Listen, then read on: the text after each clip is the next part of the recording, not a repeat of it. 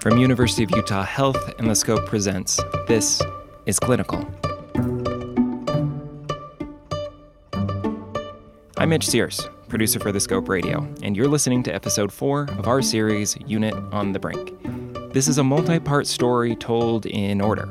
And if you haven't listened to our previous episodes yet, we highly recommend you go back and start with episode 1 in your podcast app. Don't worry, we'll be here when you get back. And for everyone else, this is part 4 of Unit on the Brink.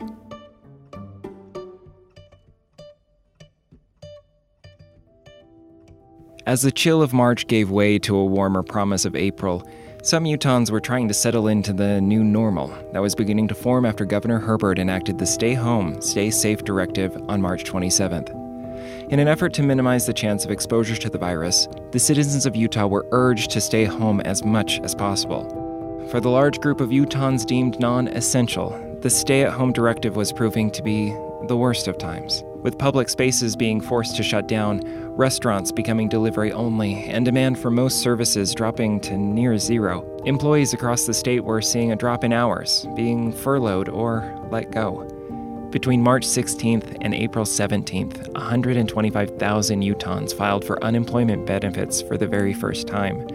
With the loss of jobs and the closing of school cafeterias, it was forecasted that if things didn't change, as many as 500,000 Utahns would be considered food insecure by the end of July. Is it any wonder that social media feeds rang with the cries of revolution and defiance from a vocal segment of Utah's population concerned about the soaring unemployment rate, struggling local businesses, and arguments over their constitutional rights? Although local orders had specified no large gatherings, on April 18th, an estimated 1,000 people collected in front of the city-county building to call for an end to restrictions and to order the state to reopen for business. Hundreds called for an immediate opening of Utah businesses downtown. Small business is the lifeblood of this country. Let our people work. Let our people work. Hundreds in agreement that it's time for coronavirus restrictions to be lifted. I wanted to be part of this movement to open up our country. For the medical workers in our story, these protests were unsettling. In just the first few weeks of April, the number of COVID-positive cases seemed to finally be leveling off. The measures enforced by the stay-home directive, while impossibly difficult for so many people, it appeared to be working. The curve had been flattened. But seeing these large groups of protests on television with very few masks in sight, there was a growing fear in the MICU of more outbreaks and a potential surge of new cases, cases of extraordinarily sick patients filling the MICU. What would happen if the public were to stop caring? Could the terrifying images of overwhelmed hospitals in Italy and New York happen here in the Beehive State? Presented by Clinical and written and reported by Stephen Dark. This is episode 4, The Last Resort.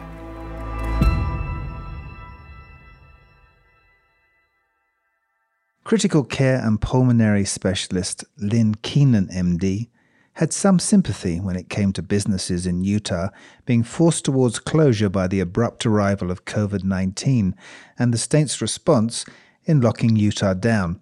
But when it came to not wearing masks, the physician drew a line in the sand. I can see the business's point because my father was a small businessman who went bankrupt, as I said.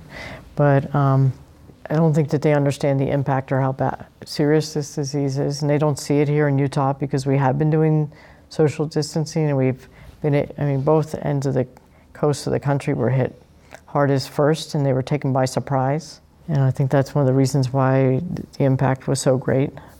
But I think we need to learn from those experiences and realize that, yes, we need to continue social distancing and the business closures because the mortality is astounding. As nurse Megan Deal watched the TV news that night, she found herself slipping from dismay through disbelief to tears of anger. It's so frustrating because there are people that are fine. You know, people come in and they're on a little bit of oxygen for a little while. They go to the floor, they go home.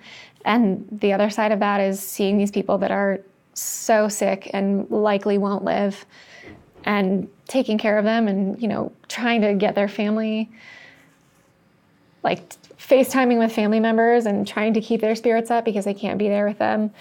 And then seeing people completely disregard all of that and be like, well, I want to go get my nails done, or I want to go get a haircut. And I'm like, do you realize that this person's here dying? It was difficult to watch those scenes of unmasked protesters and ignore the possibility that a few of them might soon come under their care. But one thing Deal says is how she feels about the protesters. Another about those who need her skills as a nurse. Watching those protests and then thinking about the things that could happen and the people that we could get to take care of, is, it tears you in two ways as well. It's the same as like wanting to protect yourself, but wanting to help the patient. It's like, I want people to stay home because that's just the right thing to do. But when they end up with us, it's like, you were one of those people that thought that this didn't need to be, like, we didn't need to social distance, you didn't need to stay home, and now you're here and we're caring for you and fighting for your life just as much as you are. Nurses found themselves the target of criticism from national media figures questioning why these frontline workers would post about their pain and struggles publicly. A few asked, wasn't a history-defining disaster like a pandemic the very reason they wanted to go into nursing in the first place? And then, you know, you read quotes like, well, isn't this like the Super Bowl for nursing? That was the one that really like got the smoke coming out of my ears. Isn't this the Super Bowl for nursing? Like, isn't this what you've waited your whole career for?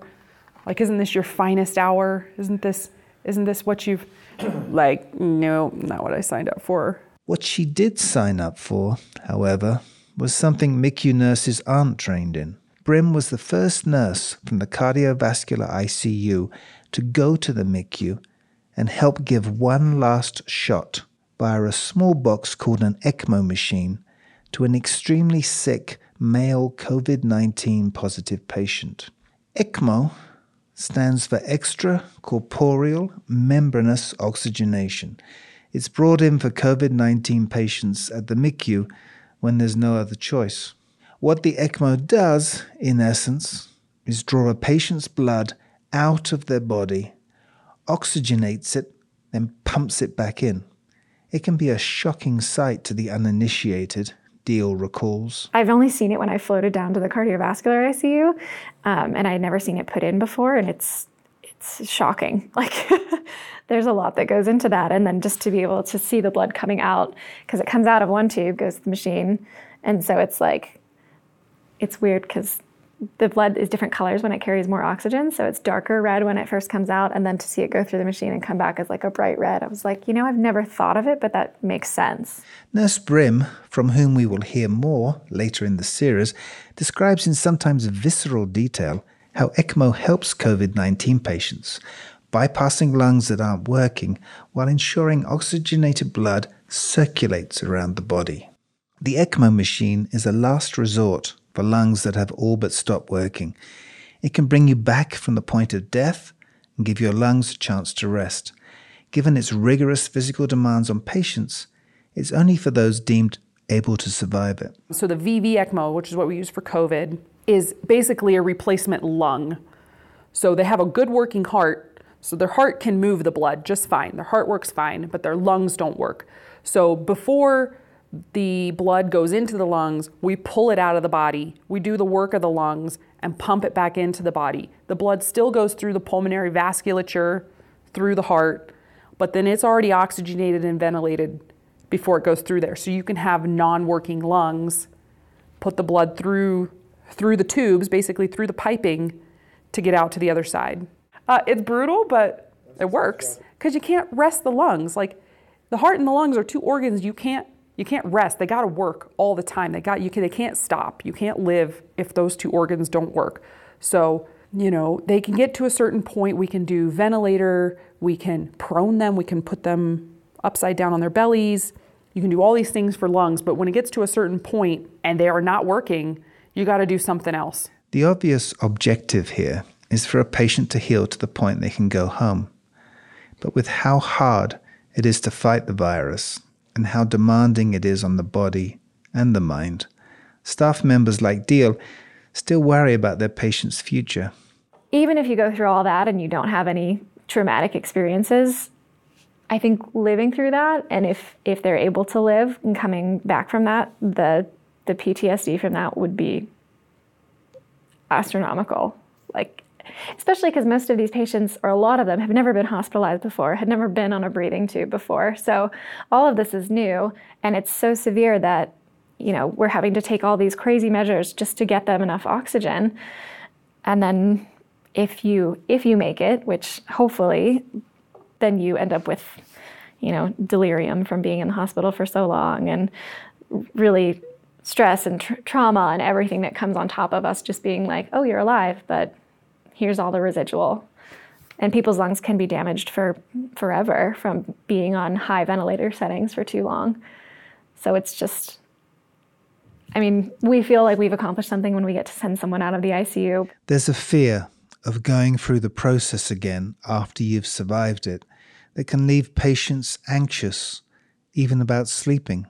Some patients, Deal says, have to battle anxiety that if they were to close their eyes, they might wake up connected to a ventilator again. I think mentally, like, other than just the physical trauma of all of it, there's a big mental component that we'll see down the road. When you add up everything a staff member at the MICU takes home with them at the end of a long, exhausting shift, it must only heighten the sense of concern they have about accidentally taking home the virus from work, or how easy it is for loved ones to bring it in themselves without even knowing it. Healthcare assistant Cornelio Morales has not only his healthy family members to worry about, but also his 21-year-old daughter Kathy, who has barely any immune system or defenses after a lifetime of living with a genetic disease. Kathy raises the stakes so much higher. Yeah, that's the thing. So now with Kathy, it was for the last month, I think we keep Kathy in the room, you know. We don't let anybody see Kathy, just me and Mom. Even my kids, they come say hi, and then, but we don't allow them to touch her because we don't know. So, and then we have a sanitizer in the room. Before we get close to Kathy, we sanitize hands, wash our hands, and we wear a mask. Every time we get close to Kathy, we wear a mask. I had a mask for one day, and my wife has her own mask outside the room. We go out and see Kathy, we wear a mask, and then we try to protect her more than anybody else. It's a virus that can impact anyone, Deal stresses. Sometimes it seems so unpredictable. Like, at first it was, have they traveled? Or, are they older? It's this population. But we've had patients of all ages, and it impacts everyone differently. Like, we've had a guy that's been on ECMO for weeks, which is like the last line of therapy that we can do, and he's in his 40s and has no medical history. And the guy that I took care of that got intubated was 75 and otherwise pretty healthy, and he is probably at home now again. So it's, you know, people think that they're safe because they're not in this at-risk population, but really it can affect anyone. On top of that, things can just go south so quickly for patients who seem so strong. And some people look completely fine, like the patient that I had that we intubated. He looked fine. He was sitting up in his chair with his feet up on his bedside table, like, didn't look like he was struggling, but his oxygen numbers were just lower and lower, and, you know, having some trouble breathing, but otherwise doing okay.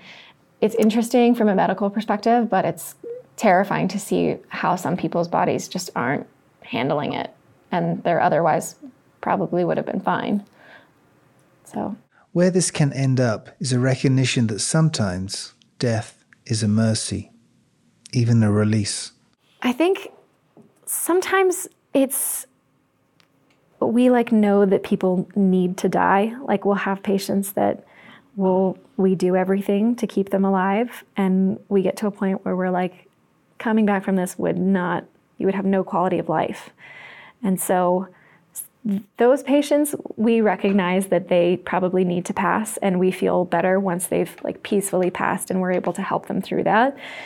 Processing a death at the unit can mean talking through the narrative of medical care with colleagues. The traumatic ones that we don't expect them to die and they're young, those are the ones that are hard to deal with. And I think it's looking at it and what could we have done differently, or is there anything that could have changed this outcome? And just, you know, walking through it together. Like, we'll talk about it sometimes, or talk about, you know, this patient and this is what happened when I took care of them. And so I think we talk to each other, but I think a lot of us talk to our significant others or our families as well. And you just kind of take time to process it and then go back to work and do it all over again.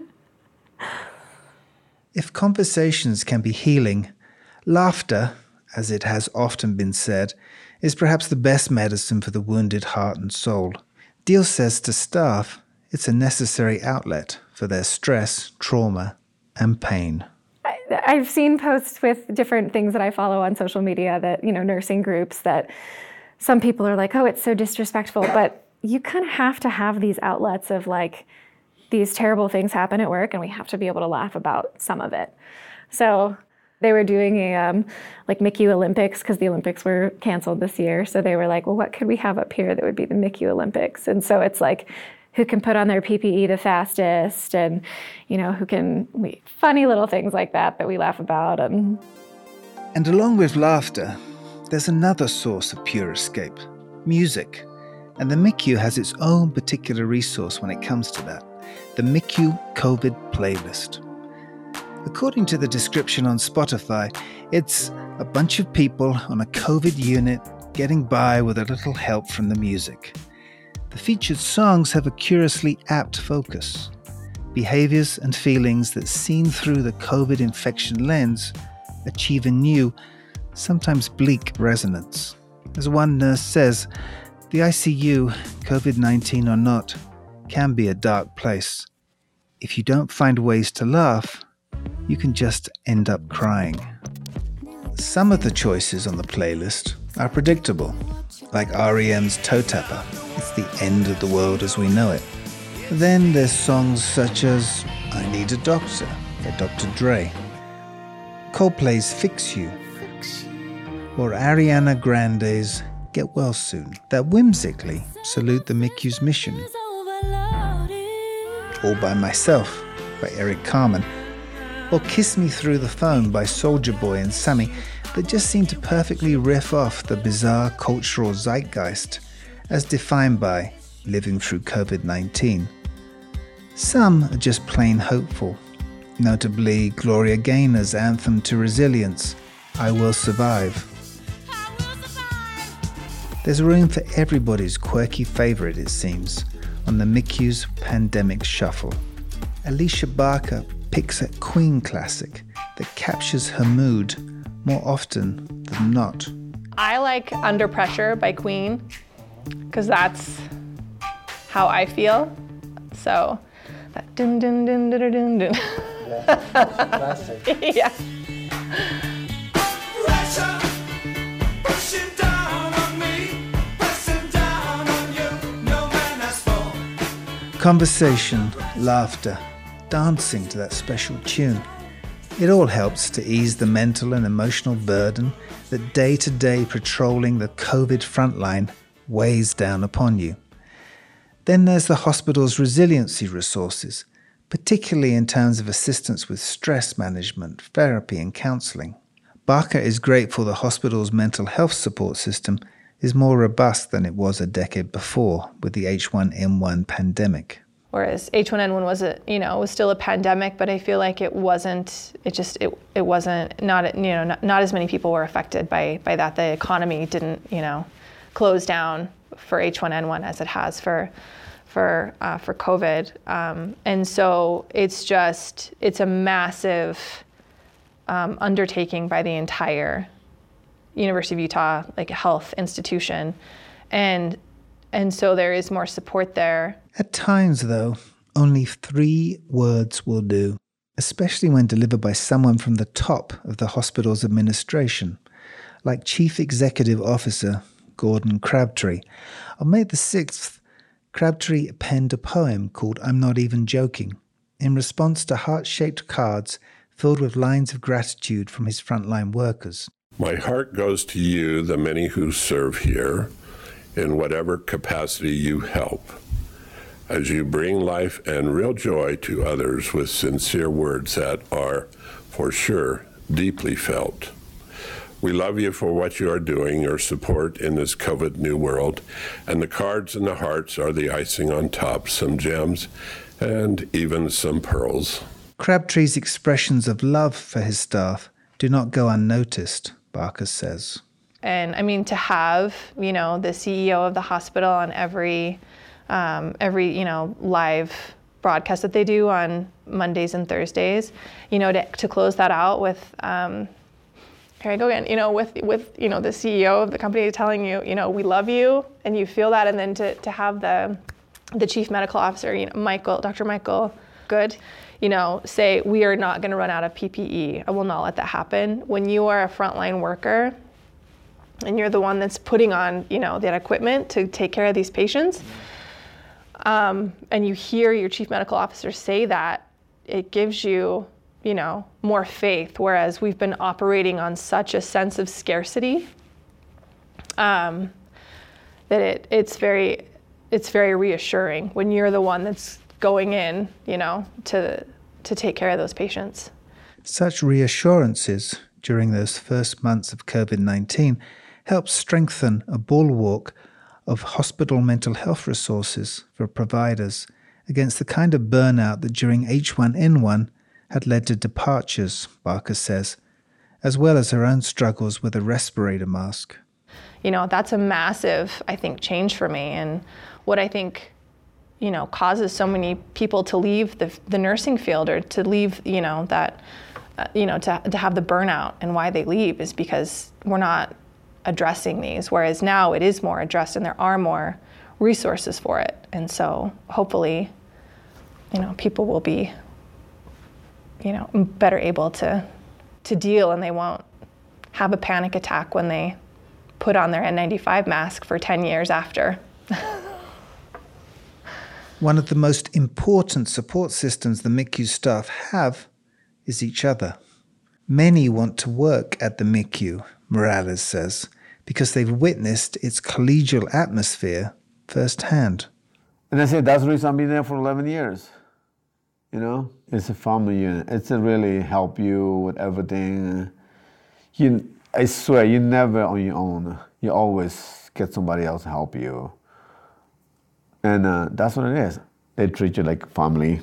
As the virus bore down on Utah, and more patients occupied the negative air rooms in the back of the unit, that mutual support culture only blossomed, Katko says. Maybe just that the culture in the MICU is really amazing. We have a culture of teamwork that's, I think, like pretty well known throughout the critical care cluster in the hospital. And it's just been cool to see people volunteer to take COVID positive patients, and I think we all try to help a lot. You know, if we're not the ones that are in the rooms, we do try to help the nurses that are. And it's been cool to see how we've rallied as a unit in like a time of crisis, or preparing for a crisis. Yeah. My coworkers are pretty amazing, like some of the smartest people I've ever met. It's exhausting work, Deal says, but it's also something more. I think that's probably how I would describe my job most days, is exhausting but exhilarating. And the days that are more exhausting are often more exhilarating, because they're exhausting because you're having to really work to keep this person alive, and, you know, run all around and think critically all day about what you can do to make sure that everything is okay. Well, also, you know, your other patient needs juice or a blanket or something. So it's running around and a lot of delegating to other people to help you with things. And so it's good, but I'm very tired after my shifts. The summer months at the MICU are traditionally quiet ones. Before the flu season hits in the fall, nurses and providers float to other departments, other floors, and see how they can help. But 2020 would bring a very different summer for the MICU team, one that would ramp up the pressure on a unit increasingly desperate for a break, yet unable to get out of the way, even for a day, from bearing the brunt of the COVID storm.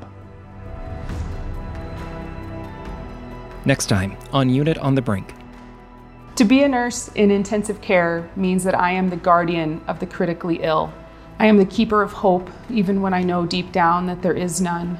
I am the keeper of hope when the family and the patient has lost all hope, but I know deep down that there is still hope. To be a nurse is to bear witness to people's journey through illness. To be a nurse is to bear witness to their suffering when no one else can see it. To be a nurse is to bear witness to someone's transition from this life to the next, and sometimes I'm the only witness. Join us next week for Episode 5, Keepers of Hope. Before we go to credits, we wanted to take a moment to acknowledge a clarification brought to our attention regarding our last episode. Here at Clinical, we strive to ensure that our stories are told as accurately as possible. This includes a review process from not only our subjects, but professionals in the field for each episode we release. In regards to last week's episode, while pharmaceutical paralysis is sometimes used for aiding in ventilator compliance in some of the very worst patient cases, medical professionals do not remove sedation from a patient during paralysis because of the emotional toll such a harrowing experience would have on the patient. Listener Samantha called into our Scope listener line to bring this point to our attention and articulated in precise and eloquent terms the important consideration she takes with her patients in the scenario. I'm a nurse in the medical ICU, and I work alongside all the people you've been interviewing. I've been enjoying listening to the podcast, and I'm proud to work alongside my coworkers who are speaking out and really representing us well. I recognize the significance of removing all voluntary movement from a person. In my own practice, before initiating a paralytic medication, I always pause and consider the weight of what I'm about to do in taking away their ability to do anything for themselves, to move their head or shift their arm or even blink. I consider it a privilege to care for people in this state and to do for them what they can't. And it's important to me that people have a right understanding of what that looks like. Like I said, I've been really enjoying the podcast, and thank you for giving a voice to our experience. I look forward to hearing more. We have since made the requested clarification in Episode 3, Isolation Protocol. Stephen and I appreciate our listeners being so involved in this story. We know it means a lot to the frontline workers out there, and we want to make sure we get it right. Clinical is part of the Scope Presents Network and brought to you by University of Utah Health. If you liked what you heard, please be sure to subscribe and share with your friends. And if you haven't yet, why not give us a rating on Stitcher or Apple Podcasts? Those ratings really help new podcasts like ours, and it really makes our day to read them. And to all the nurses, doctors, admins, interpreters, operators, technicians, and all the other hospital employees out there, we know you're listening, and we want to hear from you. Do you have a frontline story or a message for us or for the people in our story? Feel free to share at our listener line at 1-601-55-SCOPE. Again, that's 1-601-55-SCOPE. Or email us directly at hello@thescoperadio.com. And finally, be sure to visit our podcast companion site at thescoperadio.com/clinical and click on Voices from the Frontline. There you can find bios and portraits of the professionals in our story, see what it looks like in the MICU, as well as bonus content we hope enhances your podcast experience. Again, that's thescoperadio.com/clinical and click on Voices from the Frontline. Clinical is produced by me, Mitch Sears, and Stephen Dark. Music in this episode by Banana Split, The Dave Roy Collective, Ian Post, The Lighthearts, Rosa, Ryan Pruitt, and Yehezkel Raz. Audio news clips from KUTV. Special thanks to Charlie Ellert and Jessica Cagle for their work on the companion site. And of course, a heart-filled thanks to the men and women who have shared their stories with all of us and fight to this very day to keep each and every one of us safe.